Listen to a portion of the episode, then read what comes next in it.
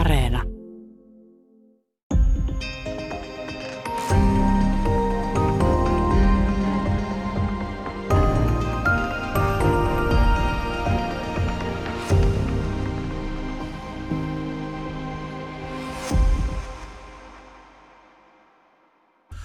päivää. Täällä on tänään vieraana tietokirjailija ja toimittaja Martti Backman. Me puhutaan saksalaismielisestä vastarinnasta, eli siis kyseessä on nyt vuodet tuhatyhdeksänsataaneljäkymmentäneljä tuhatyhdeksänsataaneljäkymmentäkahdeksan jatkosodan loppumisesta ja näitä vaaran vuosia, jolloin valvontakomissio ja punainen valpo ovat asialla. Kysymys on siis saksalaismielisestä vastarinnasta. Tullaan tähän saksalaismielisyyteen ensin, koska suomalainen sivistyneistö äm, katsoi voimakastakin Saksaa, enkä tarkoita natsi-Saksaa, vaan siis suomalainen Saksa oli keskeinen Suomen kulttuurinen lähde. Eli tämä saksalaismielisyys, missä mielessä sä käytät sitä? Onko, onko se jo ikään kuin negatiivinen termi jossakin mielessä vai tota, lähestytkö sitä pikemminkin neutraalisesti? Tuota, toivottavasti neutraalissa mielessä. Näin, näin mä sen itse olen ymmärtänyt, että, että se, on, se on hyvin kulttuurinen ilmiö ja, ja tuota, näitä tapahtumia arvioitaessa, niin tässä on usein on sotkettukin, että saksalaismielisyys olisi ollut ilman muuta jonkinlaista natsimielisyyttä, hitleriläisyyttä. I, mutta sitä se ei missään nimessä ollut. Minusta erittäin hyvä esimerkki tästä on professori Johannes Öhquist, joka, joka toimi tässäkin mun kirjassani kuvatussa Suomi-liitossa, joka on leimattu tämmöiseksi natsistiseksi viimeiseksi yritykseksi selviytyä. Ja, ja häntä on tämän alan tutkimuskirjallisuudessa kuvattu hyvin negatiivisessa natsistisessa valossa ja mä ihan uteliaana luin sitten hänen oman muistelmateoksensa ja löytyisikö sieltä jotain merkkejä tässä. Ei. Hän on syvästi sivistynyt erittäin suorastaan oman saksalaisen identiteetin itselleen luonut henkilö ja, ja, ja hän ihaili Saksaa ja myönsi kyllä, että hän oli tyytyväinen ja häntä miellytti se, kuinka nopeasti Hitlerin hallinto nosti Saksan sieltä alennuksen tilasta, esimerkiksi maailmansodan jälkeistä alennustilasta, mutta mitään merkkiäkään esimerkiksi hän, hänen antisemitistisyydestään tai muista tämmöistä natsiominaisuusta ei löytynyt.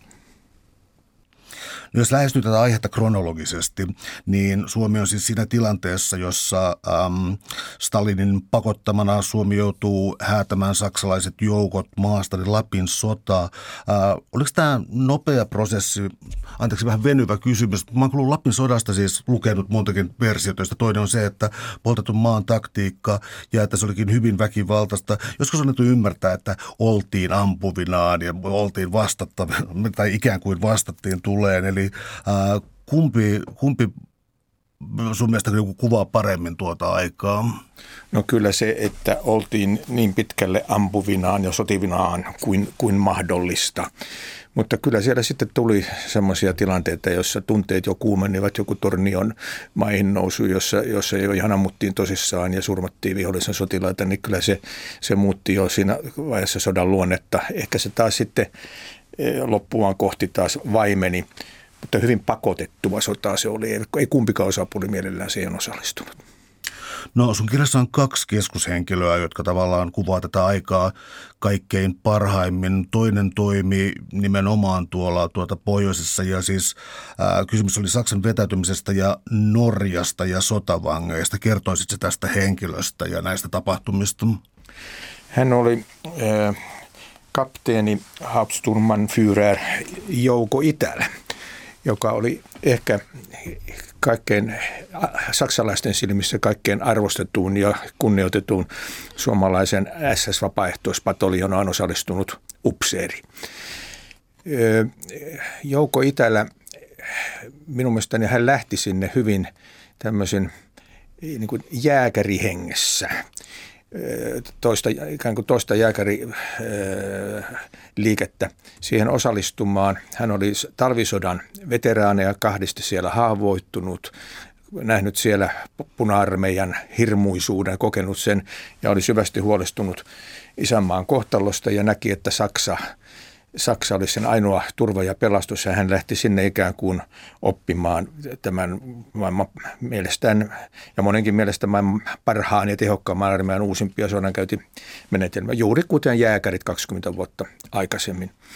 Ja eh, eh, hän eh, hyvin nopeasti hän, hän koki pettymystä tähän Saksan sodankäyntikykyyn sen operaatio Barbarossan alkuvaiheessa siellä itärintamalla. Ja, ja hän menetti, menetti uskonsa äh, saksalaisten voittoon ja menetti myös niin kuin uskonsa ja kunnioituksensa sitä raakaa ja brutaalia sodankäyntitapaa kohtaan, mitä hän siellä joutui vähintäänkin näkemään. Ja kun hän oli tykistömiehiä, niin hän niin kuin siellä ihan etulinnassa sitä ollutkaan näkemässä, että hän ehkä näki ja koki niitä jälkiä sitten, kun hän tuli jälkijoukossa paikalle. Ja hän sitten hakeutui ja pääsi etevänä ja lahjakkaana kaverina niin saksalaisten S S, Waffen-S S:n tämmöiseen sotilaalliseen oppilaitokseen, sotakouluun, Sennheimiin, oman aselajinsa, tykistöaselajin opettajaksi. Ja siellä hänen tehtävänä nimenomaan oli, oli opettaja kouluttaa pohjoismaisia vapaaehtoisia, tanskalaisia, ruotsalaisia, norjalaisia, virolaisia, joita siellä koulutettiin. Ja nyt täytyy muistaa, että nämä S S-miehet olivat siis todellakin Waffen-S S-miehiä. He eivät kuuluneet siihen mustapukuiseen porukkaan, S S-miesten porukkaan, joka vartioi keskitysleiriä ja syyllistyvät siellä kaikenlaisiin julmuuksiin, vaan nämä olivat nyt ensisijassa kuitenkin sotilaita. Ja Ja siellä sitten sai Jouko Itälä viettää oikeastaan sen sodan loppuvaihe, pari loppuvuotta hyvinkin miellyttävissä olosuhteissa, kaukana kuolemasta ja kärsimyksestä. Mutta sitten kun Suomi irrottautui sodasta ja syntyi tämä Lapin sota, niin, niin Jouko Itälä koki velvollisuudeksi hakeutua mahdollisimman nopeasti Suomeen.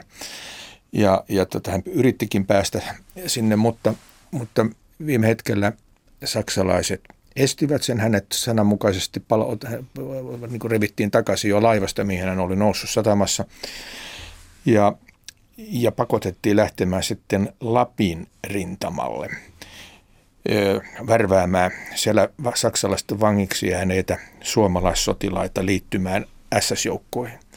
Ja, ja pakotekeinona, millä hänet tähän pakotettiin, käytettiin hänen vaimoonsa, joka, joka oli hyvin sairaaloinen, sairasti ja oli Berliinissä S S:n kun valvonnan alaisena ja huostossa. Ja, ja tuota, siellä, siellä hänet pakotettiin sitten toteuttamaan tämmöistä hyvinkin brutaalia suomalaisiin sotavankeihin kohdistunutta värväystä, ja joka niin kuin tämmöisessä maanpetosmielessä niin on kyllä ihan semmoinen klassinen kouluesimerkki, mitä on sotilaan maanpetossa, on se, että houkutellaan oman maan sotilaita kääntämään aseensa toiseen suuntaan. Ei näitä kylläkään värvätty kääntämään aseitansa Suomen suuntaan. Ei, ei, ei ollut tarkoitus, että olisi ampuneet omia veljensä Suomen puolella, mutta kuitenkin Saksan joukkoihin. Ja tähän, tähän hommaan sitten Itälä vastentahtoisesti hänen oli suostuttava siihen, ja hän sen toteuttikin tämän määräyksensä sitä aika tehokkaasti ja sai siellä näitä suomalaisia miehiä värvätyksi. Ja, ja tota, tästä sitten lähti eteenpäin sitten tämä hänen, hänen loppusotansa, ja hän omaksui sitten sellaisen ee, niin kuin asenteen ja, ja hän teki mielessään päätöksen, että, että kun hän on tähän, tähän, tähän erittäin häpeälliseen tekoon joutunut suostumaan tähän värväämiseen, niin hän ottaa vastuullensa nämä nuoret suomalaiset miehet ja huolehtii, että he, he, he tuota, pääsevät mahdollisimman turvallisesti palaamaan Suomeen ja kotiin, että heille ei mitään tapahdu. Ja hyvin taitavalla politiikalla hän esti sen, että, että saksalaisilla olisi ollut haluja viedä nämä pojat Berliinin lopputaistelu, joka olisi merkinnyt melkein varmaan kuolemaa, mutta Itälä sai hyvin taitavalla politiikallaan sen estetyksi ja joutui sitten itse brittien vangiksi ja koki aika karua, karua vankila, van, vankilakierteen siellä. Ja kokonaisuudessa hänen sotatiensä talvisodan alusta siihen, kun hän vihdoin vapautui, niin kahdeksan ja puoli vuotta kesti Jouko Itälän sota. Täällä on tänään siis vieraana tietokirjailija Martti Backman. Me puhutaan saksalaismielisestä vastarinnasta tuhatneljäkymmentäneljä tuhatneljäkymmentäkahdeksan. Draaman toinen päähenkilö sitten tulee ää, aivan erilaisista olosuhteista, oikeastaan aristokraattista sukua taitaa olla ja, ja, ja kulttuurisukua. Ja, ja tuota, mä luovutan sulle tästä puheenvuoron, koska äm, itse asiassa niin kun nämä henkilöthän tapasivat vain kerran, että kysymys ei ole sellaisesta niin kuin yhteistyöstä tässä, mutta toinen tarina, aivan erilainen tarina, joka kulkee tässä rinnalla. Joo, tarina on er, erilainen, joskin viime kädessä niin minullekin se pikkuhiljaa hahmottui se monimutkaisesta lähdeaineistosta, että itse asiassa he Saksassa joutuivat sitten suorittamaan samaa tehtävää. Että siinä missä Jouko Itälä värväsi suomalaisia nuoria miehiä, niin Ruth Munck, vapaaherta Ruth Munck, värväsi suomalaisia Berliinin ajautuneita naisia, siis saksalaisten morsiamia ja vaimoja ja puolisoja ja, mu- ja erilaisissa olosuhteissa seurauksena Saksaan päätyneitä, huonoihin olosuhteisiin päätyneitä naisia. Ja Ruth oli mukana niissä operaatioissa, missä heitä houkuteltiin ja värvättiin tulemaan S S:n puolelle erilaisiin tehtäviin. Mutta siinä missä Jouko Itälä oli vaan tämmöinen tavallinen sotilas, niin Ruth Munck, joka, jota hyvin harva enää tämän nykyhetken Suomessa edes tunnistaakaan tätä nimeä, hän oli kolmekymmentäluvulla kyllä hyvin tunnettu hahmo, semmoinen valkoisen Suomen suorastaan ikoninen hahmo, isänmaallisesta isänmaallinen Ruth Munck, joka ensin nousi maineeseen ja kunniaan, kun hän hankkiutui jääkäreiden mukana Saksaa ja toimi, toimi siellä vaikeissa olosuhteissa, rintamaolosuhteissa suomalaisten jääkäreiden sairaanhoitajana.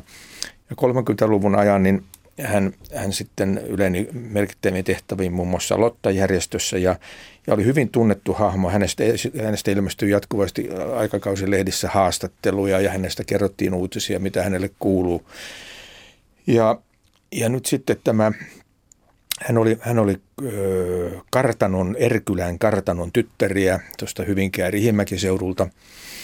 Ja, ja, ja sitten kun Suomi oli ajaton historiallisesti hyvin samanlaiseen tilanteeseen kuin silloin, kun jääkärit lähti, eli niin, tuot, ö, välirauhan solmimisen jälkeen Suomessa oli valtava pelko isänmaan kohtalosta, kouristava pelko, niin, niin Ruth Munck, Munkilla oli ikään kuin selkäytimessä tämä varmis refleksi, että mistä tällaisessa tilanteessa haetaan apua. Se oli Saksa, oli se suunta jälleen. Ja hän, hän lähti toisen kerran Saksaan. Niin itse asiassa sen jatkosodan alkuvuosien aikana niin hän oli toiminut myös Saksassa näiden sotasairaalaan joutuneiden suomalaisten S S-miesten tämmöisenä hyvänä hengettäränä ja kiertänyt siellä sairaaloissa ja pitänyt huolta näistä poista. Mutta nyt sitten viimeinen ponnistus oli, oli sitten hän neljäkymmentäneljä syksyllä. Hän lähti sinne Saksaan Ruotsin kautta ja se syy, minkä hän on esittänyt, minkä vuoksi hän lähti sinne, hän sanoi, että se oli yksinomaan humanitääriset syyt. Hän meni avustamaan näitä, näitä suomalaisia nuoria naisia. Niitä oli noin tuhatkunta siellä Berliinissä hyvin vaikeissa olosuhteissa ja hän meni te- te- tekemään herättämästä sosiaalista tukityötä, järjestämään heille työpaikkoja, koulutuspaikkoja ja heitä auttamaan heitä pääsemään sairaaloihin ja synnytyslaitoksiin ja niin edelleen. Mutta tämä päätyi sitten se työ siihen, että ei näitä paljon juuri näitä suomalaistyttöjä sinne Berliiniin niin saatukaan tähän. Ja, ja tuota, eikä heille järjestynyt oikein työpaikkoja, eikä heillä ole kielitaidottomia. Ja viime kädessä niin sitten oikeastaan ainoa paikka, jolle, josta heille tarjottiin työtä, oli S S-järjestö. Ja ensin koulutuksen kautta heitä, Ruth Munck oli mukana sitten ohjaamassa heitä tähän koulutukseen, joka sisäisi toimistotyötä, konttorityötä, mutta myös sähkötystä. Ja, ja tota, vakoilua ajatellen, niin, niin e, nämä olivat korkeintaan tämmöisiä a, avustavia, vakoilutoimintaa avustavia töitä, mutta joka tapauksessa sinne heitä vietiin. Mutta kotimaahan Suomeen kantautui aivan merkillisiä tietoja sitten tästä Ruth Munckin, Munckin toiminnasta. Ja Punainen Valpo sai kuulustelussaan selville sellaisia kertomuksia, että että Ruth Munck oli, olisi ollut nimenomaan värväämässä heitä vakoilijoiksi, ja tarkoituksena olisi ollut se, että näiden nuorien tyttöjen, jotta ikä vaihteli kuudestatoista vuodesta vähän yli kaksikymmentä, niin heitä olisi plastiikkakirurgisin leikkauksin muokattu heidän kasvojansa tunnistamattomiksi, ja sen jälkeen heitä olisi pudotettu tuonne Pohjois-Suomeen lentokoneesta laskuvarjolla. Ja sitten he olisivat voineet tunnistamattomia kotipaikkakunnillansa vakoilla. Ja tuota, Suomessa sitten suojelupoliisi otti tämä kyllä, tai, tai valtiollinen poliisi Valpo otti tämä hyvin tosissaan, ja, ja tuota, tästä asiasta äh, sitä Ruth Munckia kovasti myöhemmin tutkittiin ja syytettiin. No tässä ei tietenkään ollut mitään perää. Nämä olivat tämmöisiä aikansa urbaanilegendoita ja ei, ei löytynyt mitään näyttöä, että se hassun kulistaan se olisi ollutkin. Mutta eh, Ruth Munckin tämmöinen hyvin isänmaallinen, patriottinen elämänkaari päätyy siihen, että hänet tuomittiin neljäksi vuodeksi kuritushuoneeseen maanpetoksesta. Ja tämä oli se seikka, mikä minun mielenkiintoni herätti tähän Ruth Munckiin, että mitä ihmettä tapahtui, kuinka oli mahdollista tämmöinen kehitys, mikä on voinut olla se maanpetos, johon hän syyllistyy, ja siihen mä lähdin sitten vastausta hakemaan tällä, tällä, tälle tutkimusmatkalle. No pakko kysyä tuon jatkokysymyksenä sitten, että jos ajatellaan siis sotasyyllisyysoikeudenkäyntiä ja tällaisia, niin tuota, tuota, tuota, oliko Munck sitten mm, täysin, olisi niin kuin aivan omanlaisensa henkilö tässä vai oliko muitakin tästä niin kuin tällaisesta yhteiskuntaluokasta ja tällaisesta ajattelumaailmasta, oliko muitakin tällaisia, jotka katsottiin jotenkin maanpetturuudeksi? Äh. Niin näitä sotasyyllisiäkään, heitähän ei, heitähän ei maanpetoksesta tuomittu. Ja niitä tuli, tuli aika paljonkin näitä maanpetostuomioita sitten tässä loppuselvittelyissä. Tässä, äh, Suomen häviön päätyneen sodan jälkeen, ja kun sieltä Saksasta näitä palasi, niin heitä odotti vasta, valtiollisen poliisin vastaanottokomiteo Hangossa, ja siellä heti ensimmäiset kuulustelut pistettiin pystyyn. Ja siellä tuli näitä maanpetostuomioita varsin... varsin vähäpätöisistäkin teoista ja ihan rivisotilaille. Että kyllä Ruth Munck oli aivan, aivan, kyllä hän oli ihan omalaatuisessa tapaus tässä joukossa. Täällä on tänään siis vieraana tietokirjailija Martti Backman. Me puhutaan hirmuisesta ajasta, eli saksalaismielisestä vastarinnasta tuhatyhdeksänsataaneljäkymmentäneljä tuhatyhdeksänsataaneljäkymmentäkahdeksan. Yksittäinen henkilö keskellä sitä, että oli saksalaisia, jotka luulivat vielä voittavansa sodan vuonna tuhatyhdeksänsataaneljäkymmentäviisi ihmeellisellä aseella ja teknologialla. Ja, ja toisaalta siis oli erilaista propagandaa. Tiedot Suomesta oli ristiriitaisia ja, ja tässä nyt on tällainen niin informatiivinen ajopuuteoria, eli, eli kuinka selkeä oikeastaan oli jossakin siis tavallaan niin Oslo, Berliini, Helsinki, akselilla se, että mitä on tapahtumassa tuossa neljäkymmentäneljä eteenpäin? Joo, nykyihmiselle, joka on tottunut tähän valtavaan niin kuin reaaliaikaiseen tiedon tulvaan, niin on, on vaikea ymmärtää, että kuinka alkeellista ja vähäistä tiedonkulku oli tuohon, tuohon aikaan. Ja sitten sotasensuuri kaikilla tahoilla vielä, vielä sitä niin kuin löi maihin. Ja, ja Ruth Munckiltakin, kun sitten on kysytty, että kuinka hän oli niin naivi, että hän vielä tuossa vaiheessa sotaa lähti Saksaan ja saattoi kuvitella, että Saksa vielä sen voittaa. Että mit, miten hän selittää sitä, niin hän, hän vastasi ihan, ihan vilpittömästi, että minä luulin, että Saksa vielä voittaa sodan. Tietysti hän on ollut erityisen tämmöisen niin kuin yksipuolisen informaation alaisena tässä.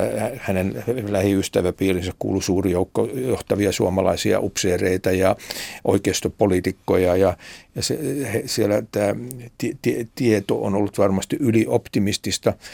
Ja, ja tota, mutta saksalaiset kyllä hyvin taitavasti ja voimakkaasti sitä vielä Vielä tyrkytti tätä, että heillä on nämä heidän ihmeaseensa ja, ja, ja se ihan kohta kääntää sodan kulun. Ja että vähintäänkin he onnistuvat, he pysäyttävät, etenevät liittoutuneiden joukot sen ydin-Saksan rajoille, sen perinteisen Saksansa rajoille. Ja sen jälkeen on liittoutuneiden pakko ryhtyä so, to, neuvottelemaan rauhasta, ja Suomi on sitten mukana siinä, siinä neuvottelupöydässä.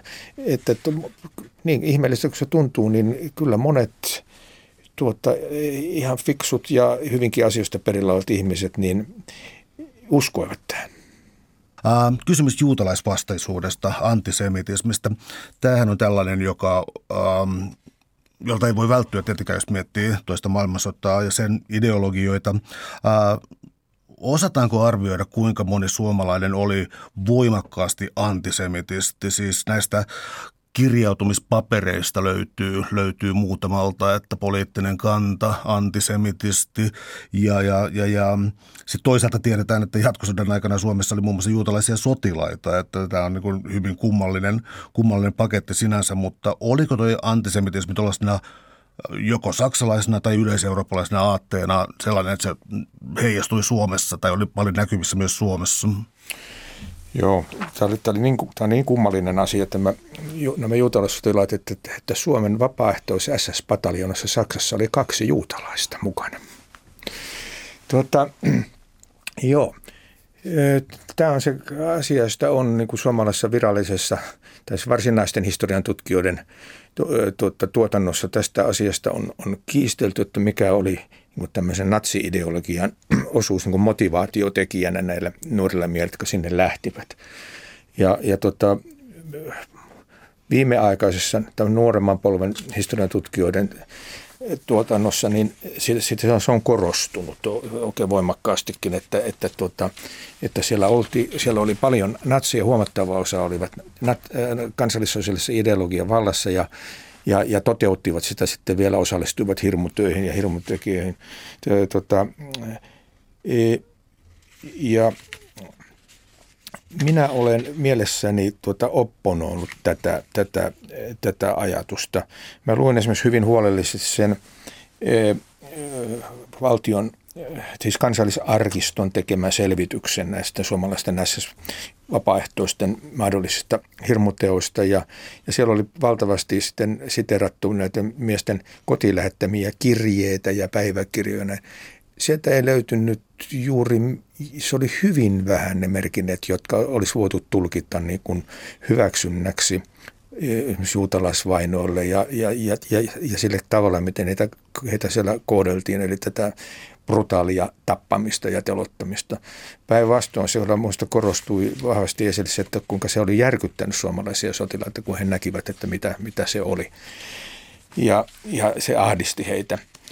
No, tästä on nyt sitten hyvä konkreettinen esimerkki on Jouko Itälä, kapteeni Jouko Itälä, joka oli kaverinsa kanssa, Mansalan Hessun kanssa, olivat kahteen Pekkaan sitten jättämässä tämän hakemuslomakkeen tänne Waffen vapaaehtoispataljoonaan ja törmäsivät sitten siinä lomakkeessa kysymykseen, että poliittinen kanta piti merkitä.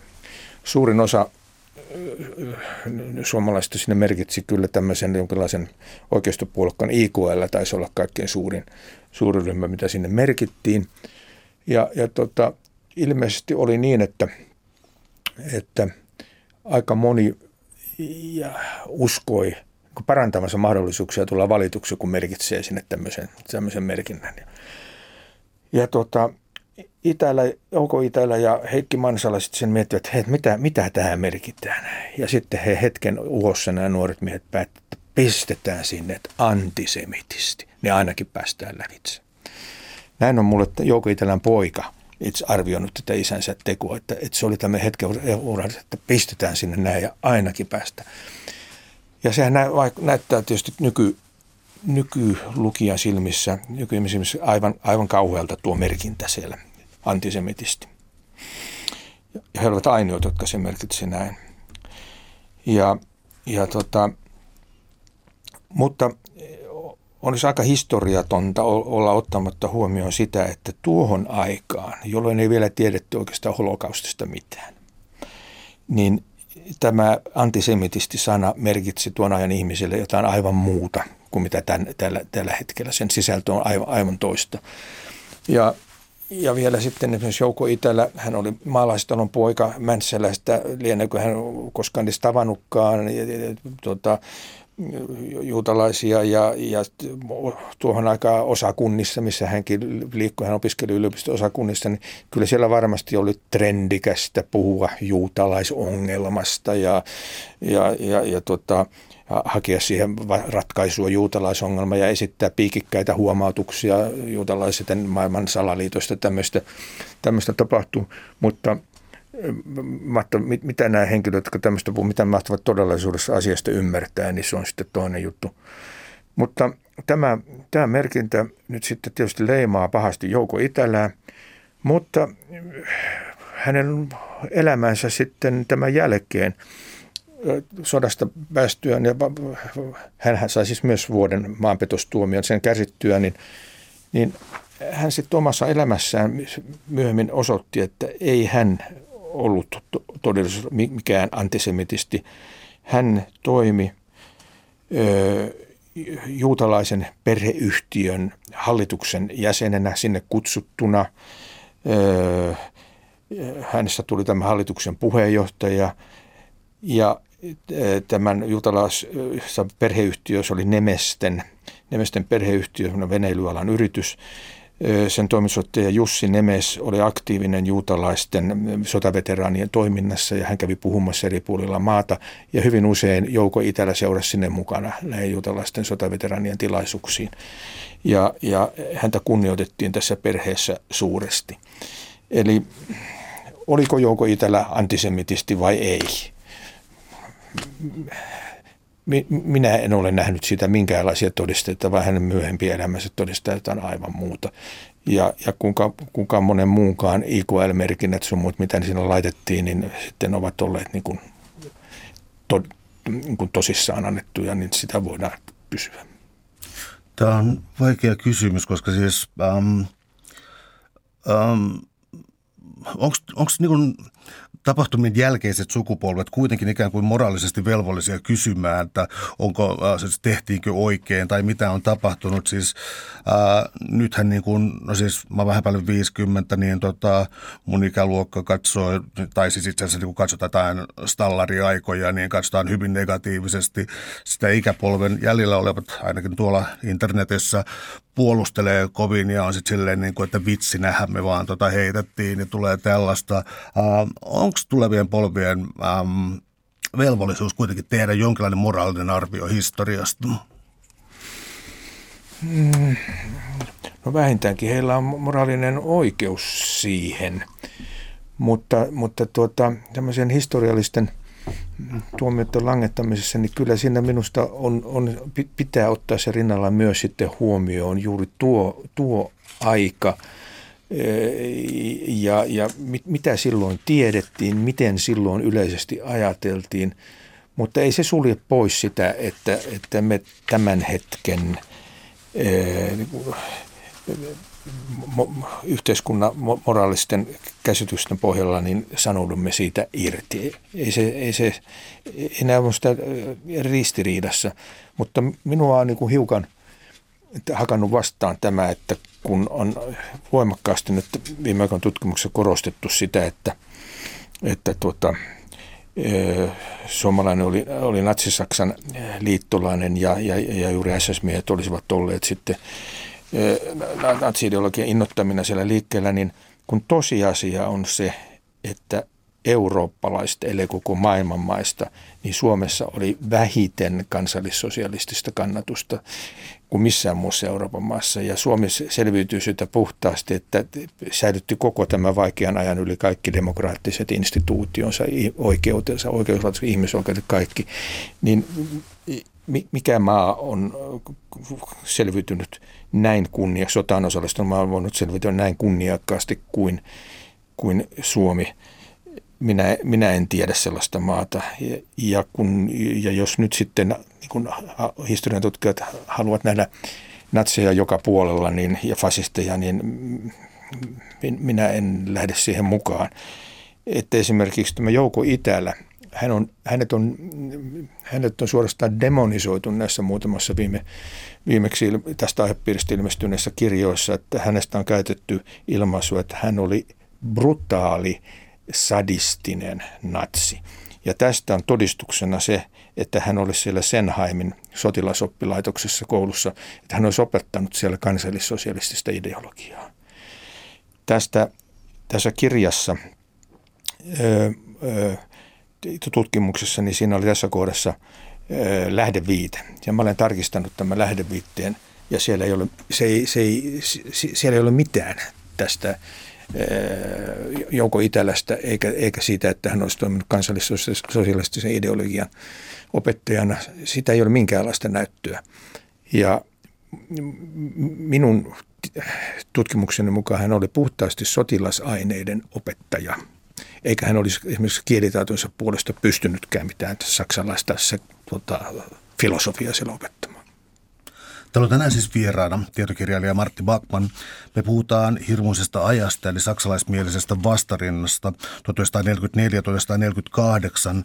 Ähm, anteeksi, fragmentoituva kysymys, mutta tota, äh, tuossa vaiheessa, kun siis Saksa on häviämässä Berliinin raunioina jo, ja, ja tuota, siis, äh, siirrytään jo, jo, tota, siirrytään jo valvontakomission aikoihin ja näihin, niin äh, suomalaisia oli. Löytyi siis Norjan puolelta, löytyi Berliinistä, Baltiassa oli tilanne ollut sitten kääntynyt ikäväksi jo useammankin vuoden aiemmin, niin minkälaista liikennettä tässä oli, että tota, minkälaisia ikään kuin muutospaineita tässä oli erilaisilla ryhmillä, vaikka entisellä äs äs-sotilailla tai, tai, tota, tai tietysti... Äh, Tietysti tuota, tuolla kirjasi keskushenkilöillä, eli, eli Trafikki, Tallinna, Berliini, Helsinki. No joo, se, se ensimmäinen pakopaikka silloin, tuota, kun Suomi sanoutui irti tästä aseveljellystä saksalaisten kanssa, niin sota loppui ja valvontakomissio tulemaan, se oli Ruotsi ja Saksa. Ruotsin kautta Saksa, mutta osa jäi Ruotsiin. Ja, ja tuota, seuraavassa aallossa niin sitten nämä, tuota, Saksassa olleet suomalaiset, suomalaisia äs äs-miehiä, heitä siirtyi Etelä-Amerikkaan, Boliviaan ja Venezuelaan. Ja, ja, ja, tuota, ja Suomessa, jossa oli tapahtunut itse asiassa suoranainen vallankumous, jonka, jonka jyrkkyyttä ja syvyyttä on myöskin nykyihmisen vaikea ymmärtää, että mikä oli se sy- syyskuu neljäkymmentäneljä, niin jossa raamatullista vertausta sanontaa käyttääkseni, niin ensimmäiset tulivat viimeisiksi ja viimeiset ensimmäiseksi. Ja, ja suomalainen valkoinen puoli tunsi suurta ahdistusta ja pelkoa isänmaasta ja isänmaan kohtalosta ja omasta kohtalostansa, että onko edessä kyyditykset Siperiaan. Ja, ja sitten vastaavasti maan alta vankeudesta päässyt vasemmisto, vasemmisto äärivasemmistomme, niin olivat tietysti suuressa voiton riemussa ja, ja myöskin osittain kostonhimonkin vallassa. Ja, ja suomalaiseen virkamieskuntaan, valkoiseen virkamieskuntaan kohdistui tuota voimakasta vainoa, siis sieltä erotettiin virkamiehiä täysin laittomasti ja otettiin, paikkoja täytettiin sitten kommunisteilla. Erityisesti se koski niin kuin poliisi, sekä liikkuvaa poliisia että valtiollista poliisia, mutta myös muita virkoja ja muun muassa Yleisradiota. Ja, ja, mm, tuota, siitä tämä kirjan, kirjan nimi, että aika oli hirmuista ja, ja tähänhän sitten... Ja tämä nimi sisältää myös tietysti viittauksen Paasikiveen, joka mielellään käytti tätä adjektiivia hirmuinen. Ja, ja Paasikivelläkin oli tässä sitten pieni osuutensa tässä asiassa, että kun että kansanedustajat kävivät valittamassa hänelle maassa olevaa, olevaa laitto, laitonta menoa ja, ja tuota, hirmuista laitonta menoa, että eikö sitä saada pysäytettyä, niin, niin tuota, Paasikivi yhtyi tähän käsitykseen, että meno on hirmuista, mutta että kaksi asiaa pitää hoitaa. Toinen pitää tuomita. Munck, Ruth Munckin asia ja Juhan Fabriciuksen asia. Nämä, ja ja tuota, tämä, mistä, mistä Paasikivi oli saanut käsityksen, että Munckin asia pitää ehdottomasti tuomita, niin... Minun veikkaukseni, että kyllä se on valvontakomission taholta hänen tietoonsa saatettu. Että näin, näin tärkeänä henkilönä silloin Munckia, Munckia pidettiin. Ja, ja tota, jos kysytään, että oliko tämä oikeudenkäynti, sitten munkin oikeudenkäynti, missä hän tämän neljän vuoden tuomion sai, oliko se poliittinen oikeudenkäynti? Niin minun vastaukseni, että ei se ollut suoranaisesti poliittinen oikeudenkäynti, mutta kyllä se oli politisoitu oikeudenkäynti. Se oli politisoitunut, että tehdään vaikka ajatuslehti, että jospa Suomi ei olisikaan hävinnyt sotaa, niin olisiko Ruth Munckia tuomittu. Tässä voisi vielä, jos vielä pyydän jatkamaan tuosta hieman tuota, tätä, tästä oikeudenkäynnistä, siis tuota, tästä tehtiin valituksia tästä Ruth Munckin tuomiosta ja, ja, ja se vaan tuntui säilyvän. Luuletko, että siellä oli koko ajan jokin harmaa eminen, se Paasikivi esimerkiksi siis siellä, tuota, koska eri oikeusasteet piti tuomion voimassa? Joo. En, siis, en usko, että hän olisi siis niin suoranaisesti häärännyt siellä takana tämmöisenä eminenssinä, mutta epäilemättä tämä Paasikiven näkemys ja tahto oli kyllä kantautunut tuomioistuinten ja niiden jäsenten piiriin. Siellä oli yksi, yksi ö, hovioikeudessa, Turun hovioikeudessa, mistä ensimmäisen, ensimmäinen tuomio tuli, niin siellä oli yksi hovioikeuden neuvos, joka äänesti vapauttavan tuomion puolesta. Mutta, mutta en, en, en, en uskalla luokitella tätä sentään niin kuin poliittiseksi oikeudenkäynniksi.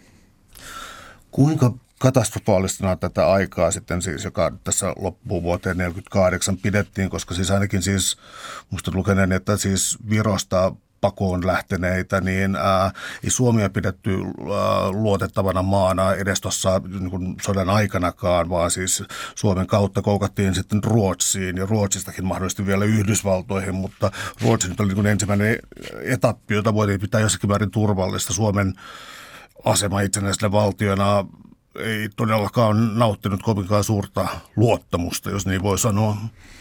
Siis luottamusta kenen silmissä? Ähm, tavallaan niin kansainvälisen yhteisön silmissä, että, että mitä, mitä Suomelle on tapahtumassa. Öö, niin siis vertailussa Baltian siihen, mitä tapahtui tuohon samaan aikaan Baltiassa, niin, niin, niin kyllähän Suomi oli, oli siis onnellisten saari sittenkin, että, että tuota... Öö, Että kyllähän Suomi selviytyi satumaisen vähällä itse asiassa, vaikka tuo aika, nuo kaksi-kolme vuotta, mitä Suomi, missä Suomi eli silloin valvontakomission aikana, se oli itse asiassa niin kuin elämää kansandemokratiassa. Tämmöinen kokeiluvaihe, mitä on elämä tota, kansandemokratiassa, mutta öö, mä luulen, että Muun maailma, muulla maailmalla oli niin paljon kaikki, tuota, kaikki ongelmia omissakin maissaan, etenkin tietysti Euroopassa, että ei sieltä niin kuin paljon riittänyt huomiota ja kiinnostusta ja tuota, suoma, suomalaisiin olosuhteisiin, mitä Suomessa tapahtui. tapahtui. Mutta, mutta se, mitä reaalisesti tapahtui, niin kyllä se oli... Se oli tuota, äärimmäisen vaatimatonta verrattuna siihen, mitä verrokkimaissa. Suomessa käytiin sitten tota oikeutta erilaisten uusin termein tai uusvanhoin termein fasistisia järjestöjä vastaan, Lotta Svärd ja niin eteenpäin. Ja, ja fasismi tai fasisti-sana alkoi olla tällainen, en mä tiedä kokiko se jonkinlaista inflaatiota silloin vai ei, mutta, mutta tässä sanotaan tässä niin kuin fasismisyyttely valossa, niin ää, mitkä oli kaikkein hankalimpia? Me tarvitaan jotain jääkäriliikettä, Lotta Svärdiä ja kaikkea tällaista, jotakin lehtiä, yksityishenkilöitä, niin, niin, niin kuinka helppo oli saada tämä fasistin leima ja liittyykö se yhteistyöhön Saksan kanssa vai johonkin muuhun ideologiaan? No kyllä se oli semmoinen yl- yleisleima tämä, tämä fasisti ja eihän, jos niin kuin ajatellaan it- italialaista tätä poli- poliittista fasistista liikettä, niin, niin se oli hyvin omalaatuisensa. Se erosi monissa ratkaisevissa kohdissa esimerkiksi saksalaisesta, saksalaisesta kansallissosialismista. Eli esimerkiksi antisemitismi ei oikeastaan sisältynyt italialaisen fasismi-ideologiaan. Ja, ja tota, se tota... Näin ollen, niin tuo fasismileiman lyöminen, niin se, ei se tarkoita mitään täsmällistä. Ei se ole koskaan tarkoittanut mitään täsmällistä. Se on nyt vaan, yleensä siinä lyödään leima jostakin brutaalista ihmisiä, joka tarkoittaa, että tämä on, tämä on brutaali, tuota, iljettävä, äärioikeistolainen, antidemokraattinen ihminen. Että tuota, oikeudenkäynteihän näitä vastaan ei, ei, ei käyty tämän niin kuin fasistisuuden tai natsimielisyyden vuoksi, vaan ne, ne vaan lakkautettiin. Nämä järjestöt yksinkertaisesti lakkautettiin hallinnollisilla päätöksillä ja valvontakomission vaatimuksesta. Ja, ja tota, tätä fasismi-sana sitten se, se on jäänyt elämään, elämään tämmöisenä ylimalkaisena leima, leimauksena. En mä osaa tätä tämän, tämän paremmin nyt sitten analysoida tähän. Missä vaiheessa sitten olot alkoi normalisoitua siinä mielessä, että on lukenut aiemmin, että tuhatyhdeksänsataaviisikymmentäkaksi oli erittäin merkittävä Suomelle siis sellainen, että oltiin päästy pahimmasta ja, ja, ja olot helpotti. Ja mitä se tarkoitti erilaisille järjestöille ja tavallaan niin kuin, äm, sotasyyllisten, niin sanottujen sotasyyllisten oikeudenkäynnille ja niiden arvostukselle ja, ja näille sun kirjan keskushenkilöille. Eli, eli tota, alkoiko jonkinlainen maineen palautus vai, vai, vai oliko pikemminkin sellainen niin kuin suuri vapauden aika, niin kuin joissakin kirjoissa on tullut vastaan? Joo, epäilemättä oli niin, että viisikymmentäkaksi olympialaiset ja sitä ennen oli saatu maksetuksi sotakorvaukset, kaikki näin, niin se merkitsi suurta semmoista helpotuksen huokausta ja, ja henkistä, henkistä vapautumista näin, mutta Mutta mihinkään tämmöisiin maineen palautuksiin Suomessa ei ryhdytty.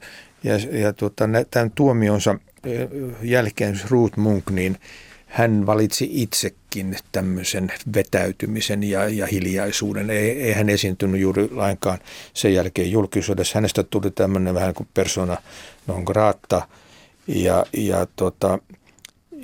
Hän eli pientä hiljaista elämää siellä, otti vastaan näitä, näitä jääkäriporukoita ja äs äs-miesporukoita sinne kartanollensa kerran vuodessa tai pari kertaa vuodessa kestittäväksi ja muistelemaan menneitä.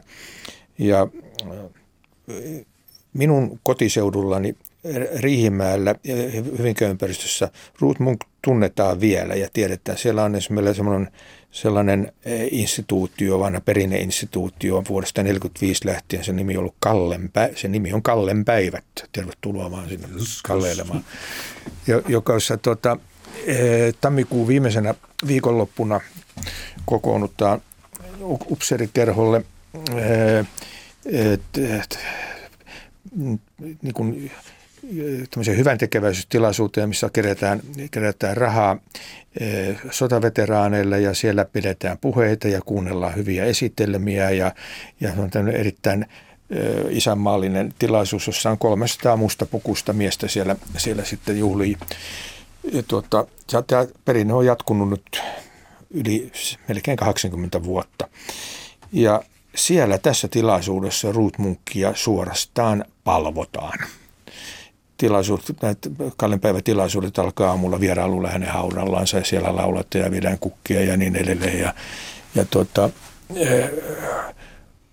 ja siellä mä tulin kiinnittäneeksi huomiotakin juuri tähän salaperäiseen hahmoon Ruth Munckia. Uteliaisuuteni heräsi ja, ja tuota...